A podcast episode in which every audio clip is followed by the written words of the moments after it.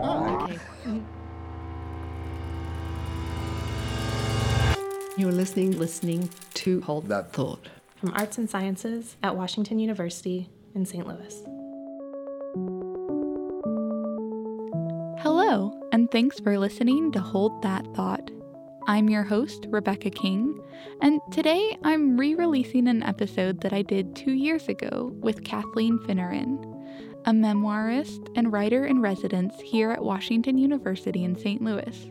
When she was younger, Kathleen's family faced a tragedy, which I'll let her tell you about, and eventually Kathleen decided to write about it. Together, we discuss the challenges that arise when telling the story of your life and the lives of the people around you, especially when they may have a different perspective on events than you do. We also talk about the way that writing can actually help us make sense of and process the tragedies in our lives. So here's Kathleen Finneran on the art of the memoir. The book is called The Tender Land, and the subtitle, I think, really describes it well, which is a family love story.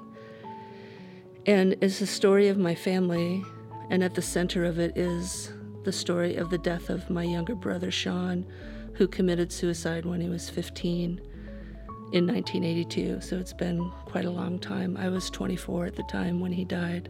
And it's really the story of everyday life with my family. That's the major part of it, I think. And filtered into it is the story of a death that disrupts that everyday kind of quality of life. And it, to me, is a book that's kind of a testament to how a family regroups and redefines itself and resurrects itself and keeps going after a major loss within them. A tragedy like this leaves a lasting impression on a family.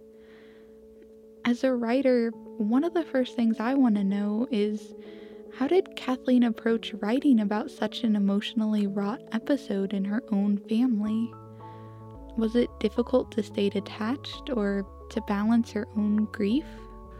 that never was a factor for me. It always just felt like a way to find language that really fit what I wanted to communicate about whatever instance or situation I was writing about.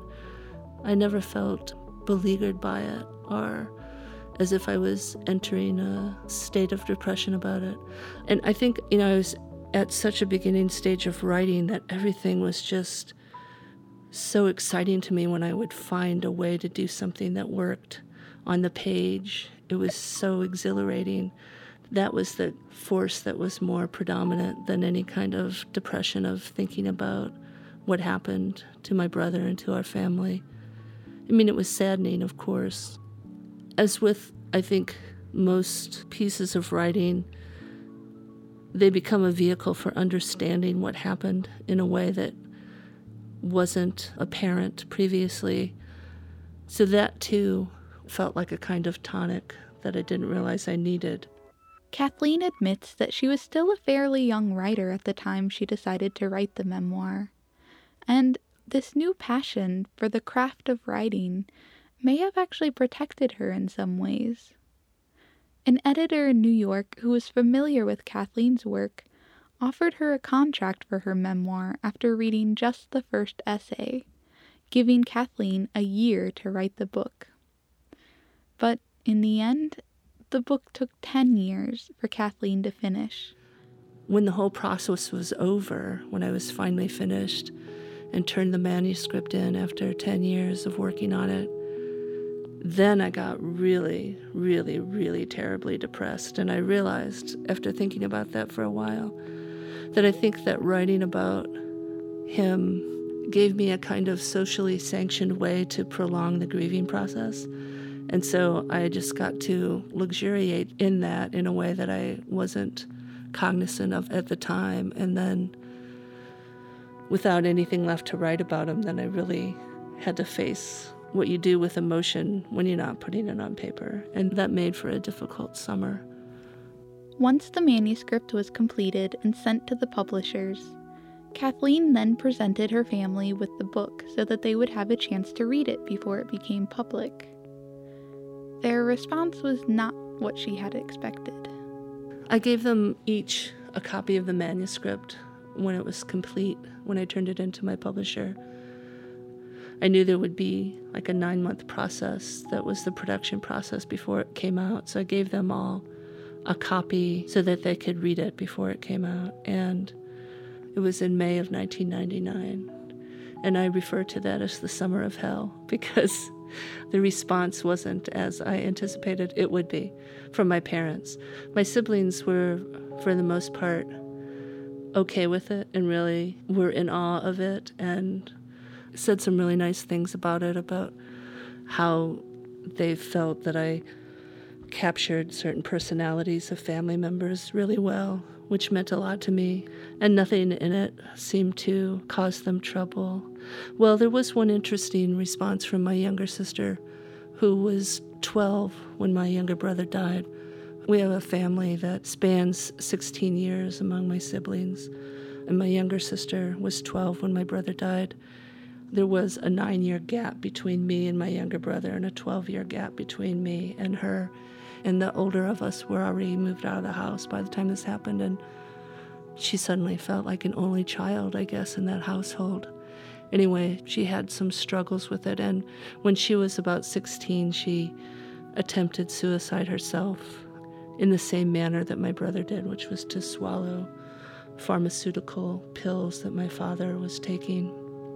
And I didn't write that in the book. I didn't put that in the book because I didn't feel it was my story to tell. That was her privacy. And she was, you know, very young. And her response was she wondered how the book could be complete without that in it. And I had actually written that story, but not put it in. I just wrote it for my own purposes. And I said, Well, I have those pages written if you want to read them. If you want me to put them in, I will. And I think that they are an important part of the story of how our family continued. And so, so she asked me to put those in, and I did.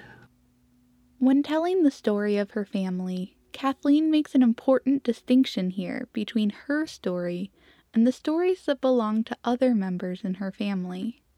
For the most part, my siblings were very supportive. My parents, not at all. And I feel grateful that I wasn't living in the same town with them that summer as they were reading it, because I was getting their response filtered through my older sister. And there are admissions in the book about my own sexuality and about shoplifting that I did as a teenager, and my father was appalled that the world would read that.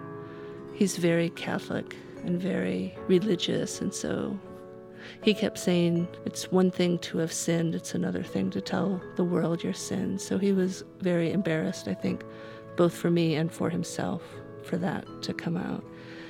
And my mother, she had a an illness when she was in her 40s, in which most of the potassium drained out of her body and she went into a coma for a while.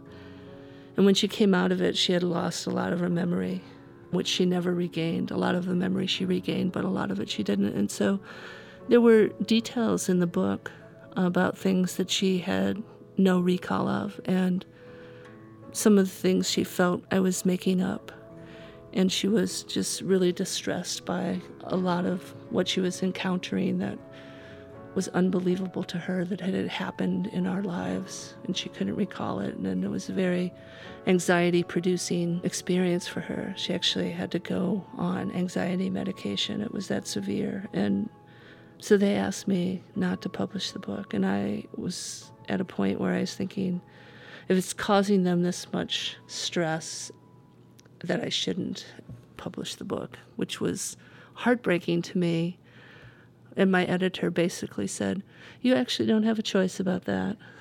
And, you know, now is the time to grow up and learn what it means to be a memoirist.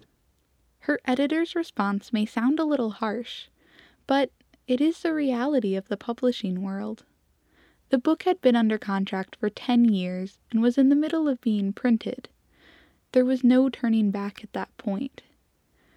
Fortunately, as the book made its way into the world, her parents' opinions of the book began to change. So, obviously, the book got published shortly after that summer. In the early fall, I had gotten from the publisher the artwork for the cover, and I called my mother one night and told her about the artwork for the cover, and she said, Let me ask you something. Did I read that book? Because she had ongoing memory problems, was just through her whole life. And I said, Yeah, you read it. She said, I'm sure it was a really good book, but I don't remember any of it. She says, I'll read it again. I said, You know, you don't have to read it again.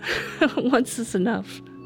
And my father was angry very much until the book came out and started getting some good response. I'm not talking about good response from media or anything, which it did get some, but good response from his friends and the people in his parish who were reading it and liked it. And that started to change his perspective about it. And one Sunday after Mass, and I happened to be in St. Louis at the time, so it must have been some holiday that I had come home for. And I didn't go to church with him, but he came home from Mass and he said, After Mass, Joe so and so came up and asked me if he could give me a hug. And I said, Oh, yeah. And he said, I've never been approached like that, somebody asking me if they could give me a hug. And so I just said yes. And when he hugged me, he said, I just had to hug the father of the woman who wrote that beautiful book. And my father started crying and he said, I was so concentrated on what I didn't like about that book that I really missed what there was to appreciate about it.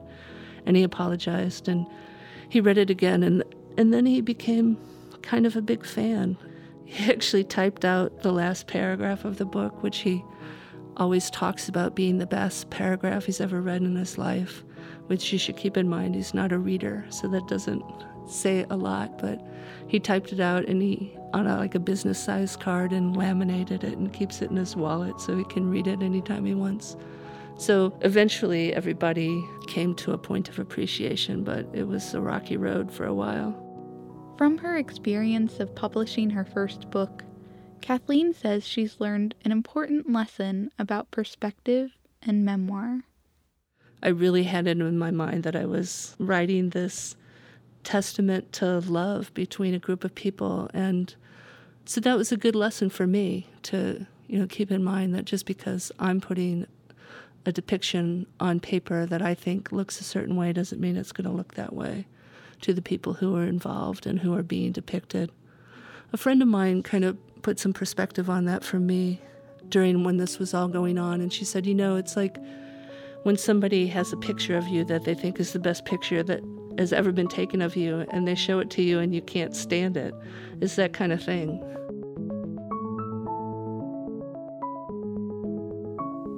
Many thanks to Kathleen Finneran for sharing her story with us.